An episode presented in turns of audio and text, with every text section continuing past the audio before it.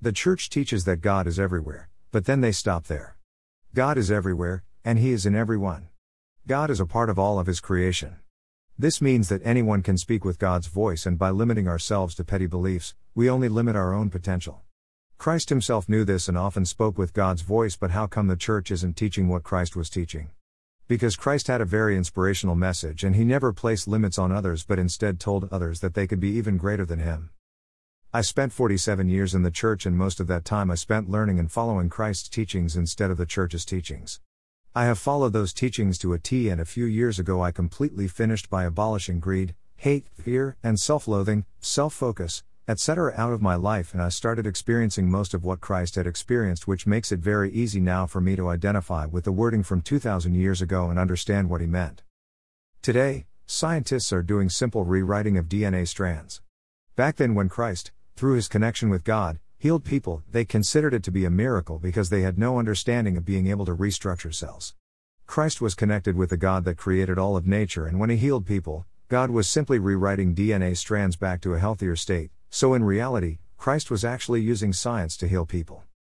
I know this for a fact because I have done a very similar form of healing through my connection with God, except this healing has been on a massive scale. I have already lived completely up to Christ's teachings and have bypassed where He was at simply because His life got cut short when He pissed off the wrong people. I had built up strengths to block out indoctrinating ideas that are all through society today, and by blocking those out it caused me to get even closer to God. So God, seeing these various things I had done in my life to make it far easier for me to get close to Him, decided to use me as a template for a global rewriting of DNA. I put myself in an autistic state long before autism was even known as autism, and at the same time, I had earned God's trust through my own sacrifices of doing the right thing regardless of what it cost me. And so, autism is becoming more and more common as this rewriting is taking place. What are some of the common characteristics of autistic individuals? They are more honest than other people because they are more honest with themselves, one of the things Christ was teaching. They are very logical and ask questions rather than accepting ideas in ignorance, just like Christ was teaching. They are kinder than most because they won't accept hate into their lives like most people are doing nowadays. They don't allow themselves to be controlled through fear like our government uses against us. All of these things are Christ-like attributes. God is in every one of us, and He speaks to all of us. If you believe that God doesn't speak anymore to people, then it is your own belief that is keeping you from hearing Him. So, once you understand that God is in every one of us, you will understand that much of the songs today are just people's own interpretation of what God was telling them in their minds. These are positive messages to the rest of us through artists of all different kinds of music. I've found that the clearer my mind becomes, the more of these messages I start to understand. God speaks to more people today than He ever has, but if you are too far off track, you may not hear Him. I am referring to the God of nature. He is in all living things and gives us guidance when we need it. He gives us more options, but never chooses for us, as He wants us to be responsible for our own choices in life. When God helped me to get out of the autistic state that I had been hiding in for 30 years, I immediately started to rewrite the Bible, telling the Church that God was inspiring me to do so. The Church told me that God doesn't inspire people like that anymore. That was just a long time ago when He did that. I don't believe that is a choice that the Church gets to make.